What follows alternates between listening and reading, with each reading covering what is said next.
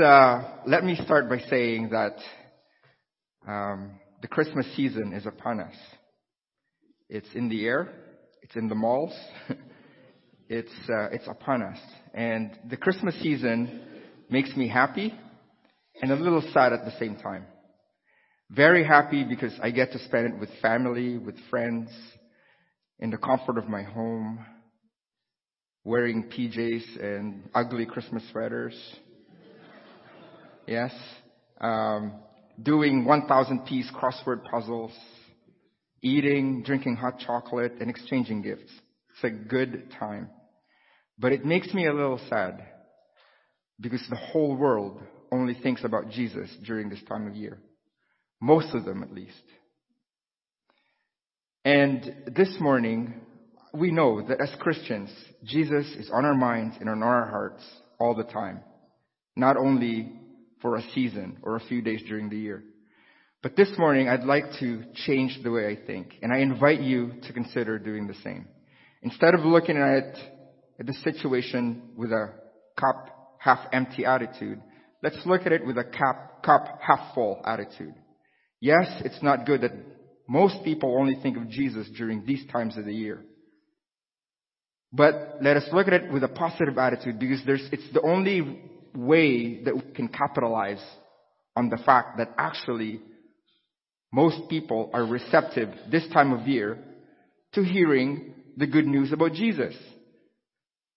So with that said, Sean and I put our heads together and we devised a December 2017 sermon series that we just simply called Jesus Son of God for this December, for this month. And it has four lessons. First lesson being last week that Sean started us off with, from birth to death, talking about Jesus and his arrival on earth, how he lowered himself so that he could become one of us, so that he can put forth his mission on earth to die for our sins on the cross. That was his whole deal. Why he was here. To bring us that sacrifice so that we can all be saved. So we want to build upon that this morning for lesson two we'd like to build on what Sean already started us off with last week. With that particular sacrifice that Jesus did, we now have the personification of grace from God. So this morning for lesson two, I would like to talk to you about Jesus, God's grace. Our task this morning is going to be simple. Gonna, we're going to talk about three things.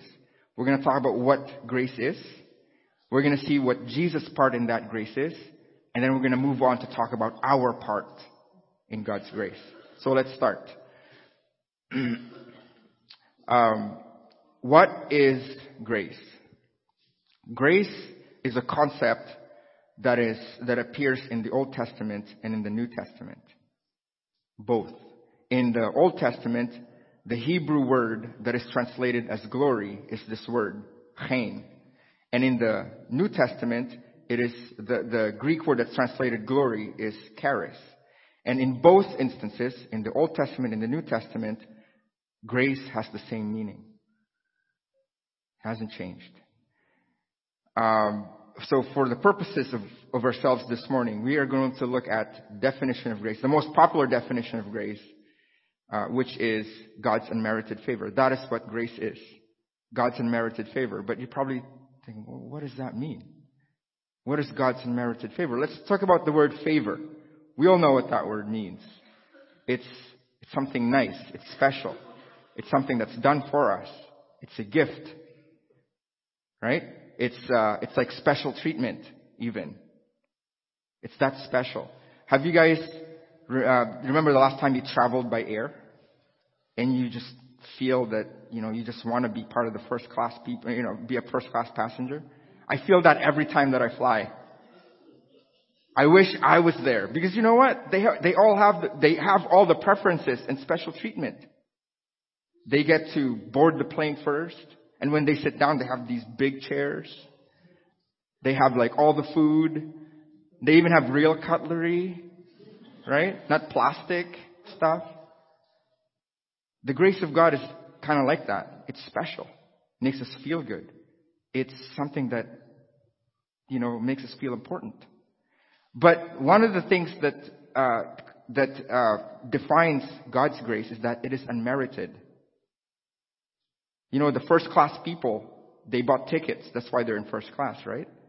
But this is unmerited. That means we cannot do anything to earn it or buy it or work for it. It is unmerited. One of the things that uh, defines that particular characteristic of the grace of God being it's unmerited is that it is directed towards us. Sinful people. Everybody is sinful. Everybody has sinned. Romans 3.23 says, everyone, for everyone has sinned and falls short of the glory of God.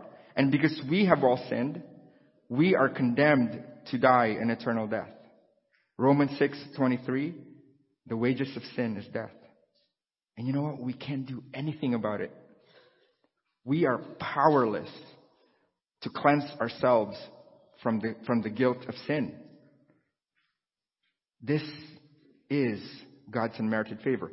But to give us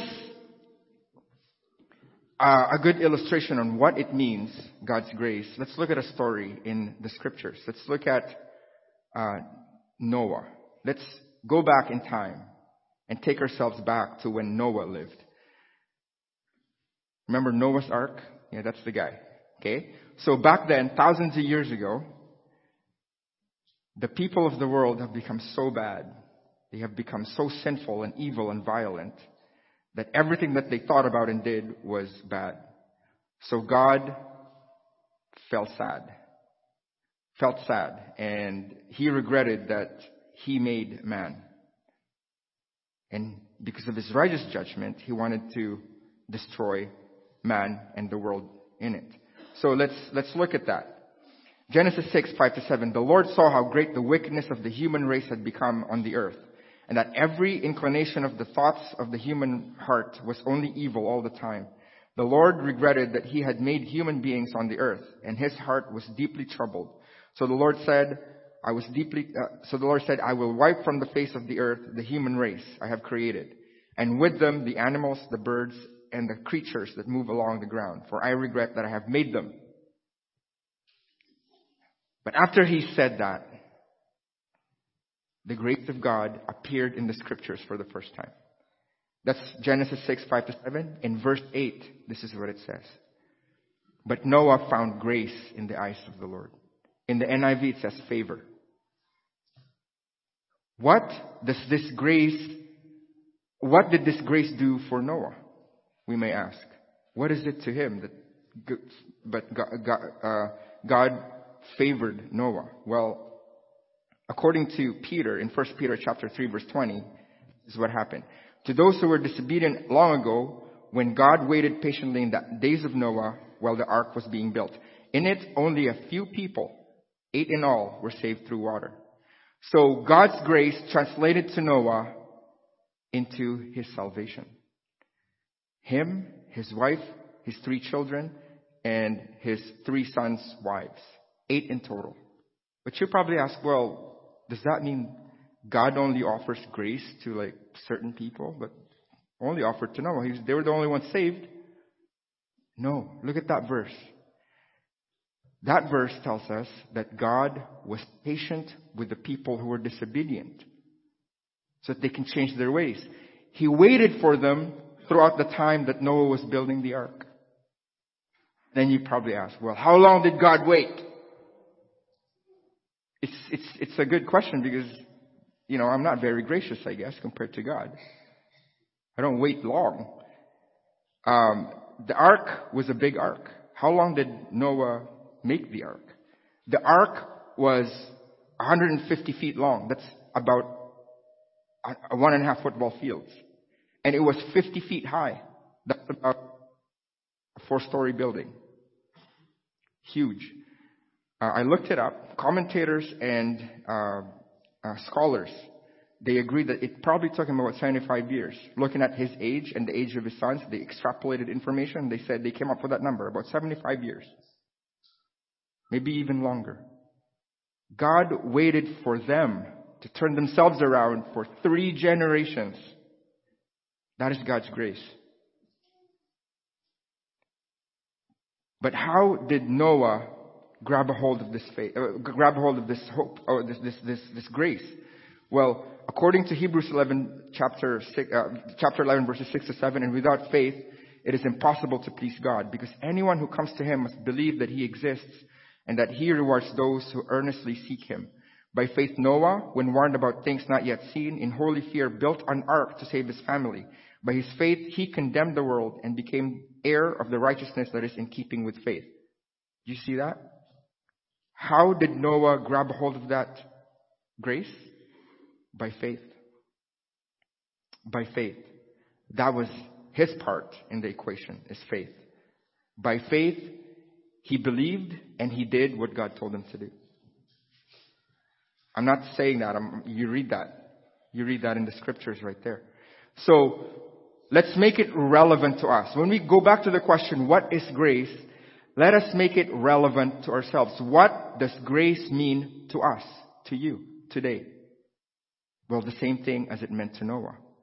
To us, grace, the grace of God means His mercy, His forgiveness, and His salvation that we do not deserve. God looked as, has looked at us favorably. And we didn't earn any of it. Not because we looked beautiful or we looked good, not because we earned it, not because of what we have done, but because God wanted to give us a free gift. That is God's grace. But hold on a second. How did God give this grace to us? How did it come to us? Well, this is when Jesus comes into play. His part. You know, having kids is great. I love it. You know, Chad and I talk about it all the time, and obviously he does t- talk to you about it too a lot. Having kids is amazing, especially when you think about getting excited to go home to them. You know what I'm saying? Going home to kids. It's so cool. One day, that happened to Linda. She, cut, she, she came home and she heard Jacob crying and, and, and asking for mama, mama, mama, like in his crib. Linda didn't even take her shoes off. You know what that's, that, that, what that did for me when she didn't take her shoes off. She went right into Jacob's bedroom to where the crib was with open arms. But then the complication in the story came into play. This is, this is what made it complicated. I said, Linda, Jacob is on timeout. She, he can't leave the crib or his room. And I saw Linda's arms go. She was thinking, Jacob was just there. If I turn around now, what is that going to do to the psyche and, you know, of, of my child? Linda was thinking, you could see the hammer, the, the, the hamster like going around the circles there. You know what Linda did? Linda went into the crib. Linda went inside Jacob's crib.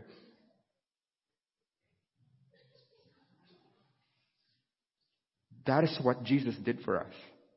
He went into our crib. According to our scripture reading this morning in John chapter 1 verse 14, the Word became flesh and made His dwelling among us. We have seen His glory. We beheld His glory. We saw Him. People back then saw Him the glory of the one and only Son, who came from the Father full of grace and truth. The gracious God emptied himself so that he could be flesh like us. Isn't that great? Now you can just see the logistics of that. He would have to leave his home in heaven to be here with us. Can you imagine being demoted like that? That's what he did. For us, for me, and for you. Philippians 2, 5 to 8. In your relationships with one another, have the same mindset as Christ Jesus, who, being in very nature God, did not consider equality with God something to be used to his own advantage. Rather, he made himself nothing by taking the very nature of a servant, being made in human likeness, and being found in appearance as a man, he humbled himself by becoming obedient to death, even death on a cross. Jesus emptied himself. And not only that, on earth, he had to prepare to be the, to be a suitable sacrifice for all of us. That means he had to be perfect. The reason why we couldn't do anything for ourselves is because the law couldn't justify us. Because we broke it. We couldn't, it couldn't justify us. But Jesus had to do that for our sakes. Hebrews 5, 8 to 9, though he was a son, yet he learned obedience by the things which he suffered. And having been perfected, he became the author of eternal salvation to all who obey him. Perfect was Jesus while he was on earth. That's why he, he was able to die for us. But look what happened to him in his perfection. This is what makes me a little uneasy sometimes. 2 Corinthians 5:21 God made him who had no sin perfect to be sin for us so that in him we might become the righteousness of God. Did you guys see that? Have you guys been accused of something that you did not do? How did that feel? Felt horrible, right? Jesus was up there, condemned by God. That's why he said, Father, why have you forsaken me? Imagine forsaking your own child and letting him die there. That's what happened to him. Because God saw him and his sin. You have to die. You have to die, son. Because you are full of sin from all of us. And so in Romans chapter 5 verse 8, God demonstrated his own love for us in this. While we were still sinners, Christ died for us. He did. What's Jesus' part? On the cross. That's why we sing, He paid a debt He did not owe. I owed a debt I could not pay. I needed someone to wash my sins away. And now I sing a brand new song, Amazing Grace. We just sang that. Christ Jesus paid the debt that I will never pay. Now, what is our part in all of this? Well, this morning, I want to give you three. We need to appreciate that grace. We need to receive that grace according to what Gerald told us this morning. That's excellent. And we need to give or use that grace. First, we need to appreciate it. One of the biggest things about appreciating a gift, the gift of uh, grace from God, is for us to really understand one hard truth. One hard truth. That God justifies the ungodly. Some people don't understand that. And yet some people cannot accept that. But when we appreciate God's grace, we need to understand and accept that. One of those people who could not accept that was Jonah. Do you guys remember Jonah? The guy in the big fish? Right? God chose Jonah to go to Nineveh, which is now modern day Iraq. Two countries over him. Right? Jordan and then Iraq from Israel. To go there to tell the Ninevites, which is the capital of Assyria, which was the superpower back then, that God will be merciful to them if they change their ways. And then they will not be punished for what they have done. Jonah won't have any of that. You know why? Because the Ninevites were bad. They were horrible. They were so violent that when they plunder and attack and conquer a city or a kingdom, they would actually cut pieces off from their, from the people that they kill and they would wear them. Ears, eyes, limbs. That's how violent they were. Jonah won't have any of that. It's kind of like a Jewish person in Winnipeg being asked to go to Nazi Germany back in the war to say, go to, go to Hitler and tell him that God is going to save him. And he's not going to be punished for whatever he's done. You know what Jonah did? Instead of going to the Middle East, he went to Europe, to Spain. You know why? Because he knew how gracious God was. Look at this verse. Jonah chapter 4, verse 2, second part. I knew that you are a gracious God and compassionate God, slow to anger and abounding in love, a God who relents from sending calamity. God is a gracious God, and we need to appreciate that. So for us today, know that the grace of God is sufficient for you. You can't say, well, I did so much. I, I did too much. I was too evil. No. God's grace is sufficient for you, and for me. Next, we need to receive it. We will be remiss if we just think that God's grace is just there for me. It doesn't matter if I receive it or not. You need to receive it. How? By faith. Just like Noah did. Ephesians 2, 8 to 9. For it is by grace you have been saved through faith. And this is not from yourselves, it is the gift of God, not by works, so that no one can boast. Through faith. You see that? Through faith. Another verse. Romans 5, 1 and 2. Therefore, since we have been justified through faith, we have peace with God through our Lord Jesus Christ, through whom we have gained access by faith into this grace in which you now stand. How did we get to this grace in which you now stand? By faith. We need to believe it and we need to do what it says. Faith is belief with action. That's what it is. Now, we also need to give it. And I have a couple of verses in there to really understand what it means to give grace, to use it, to be able to really have its effect in our lives. Titus 3, 4 to 8. But when the kindness and the love of God our Savior toward man appeared, not by works of righteousness which we have done, but according to his mercy he saved us, through the washing of regeneration and renewing of the Holy Spirit, whom he poured out on us abundantly through Jesus Christ, Jesus Christ our Savior, that having been justified by his grace, we should become heirs according to the hope of eternal life. We understand that. We just talked about that for a few minutes. Not of our own, but all him. But it gets complicated. But it doesn't have to, but it gets complicated. Look at the second part. This is a faithful saying, and these things I want you to affirm constantly that those who have believed in God should be careful to maintain good works. These things are good and profitable to men. The thing about grace is many people trip over that. Well, Jay, I thought you said that God's grace, I can't do anything for it. I thought I can't earn it or I can't work for it. But how come Paul, when he wrote to Titus, said that we have to do good works? I don't understand, Jay. Do we do something or don't we not do anything? This is how we make sense out of this. This whole part right here is the first part. When we were without Christ. Imagine when we were without Christ. We were sinful. We were like wearing filthy rags. We were, we were horrible. We were in the corner, nobody, no left, uh, no hope, nobody to care for us in, in, in eternal life we were hopeless. That was when God's grace appeared to us. Said, you don't have to do anything. I am doing this for you because I want to snatch you from darkness into the kingdom of the Son that I love. Going from here to there is grace. But grace still is with us even here.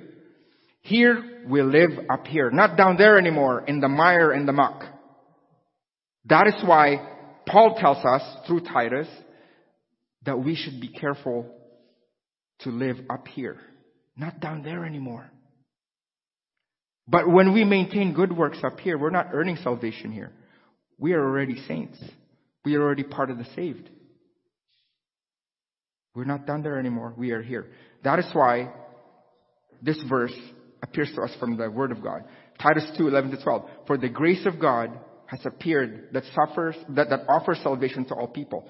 It teaches us to say no to ungodliness and worldly passions and to live self-controlled, upright and godly lives in this present age. We are now children of God, not beggars and sinners and filthy people anymore. We're now clean. That's why that applies. And when we do that, we give back grace to other people and we demonstrate it in our lives. So this morning, our message is simple. God's grace has been given to us. God has a part, that's His part, and our part is to appreciate it, receive it with faith, and to give it back. But I want to just, I know it's late, I apologize for that, but just suffer with me for two more minutes.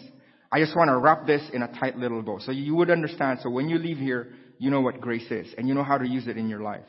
And you know it's an important thing for us Christians. Have you guys been to the circus lately? You guys, you guys like circus? I love Cirque du Soleil. That's one of my favorite things to watch live. And I love the flying trapeze. Look at that. The flying trapeze. Look at this guy right here. He's right in the air. That's amazing. I, I marvel at their dexterity, their timing, their physicality, their dexterity, their talent. But you know what? You know why they can do what they, what they do there? You know why? Because of their confidence. You know what makes them confident to, be up there? That stuff right there. The safety net. Our lives as Christians is like, is like that. With grace. That is our grace right there. People marvel when they look at us and they go, I, I appreciate how they love each other. Those Christians, they're the best neighbors, they're the best citizens, they're the best co-workers, they're the best students, they're the best children. Why? Because we are, we have the confidence in God. Because of His grace. We may fall, but it will always be a happy landing. We may slip.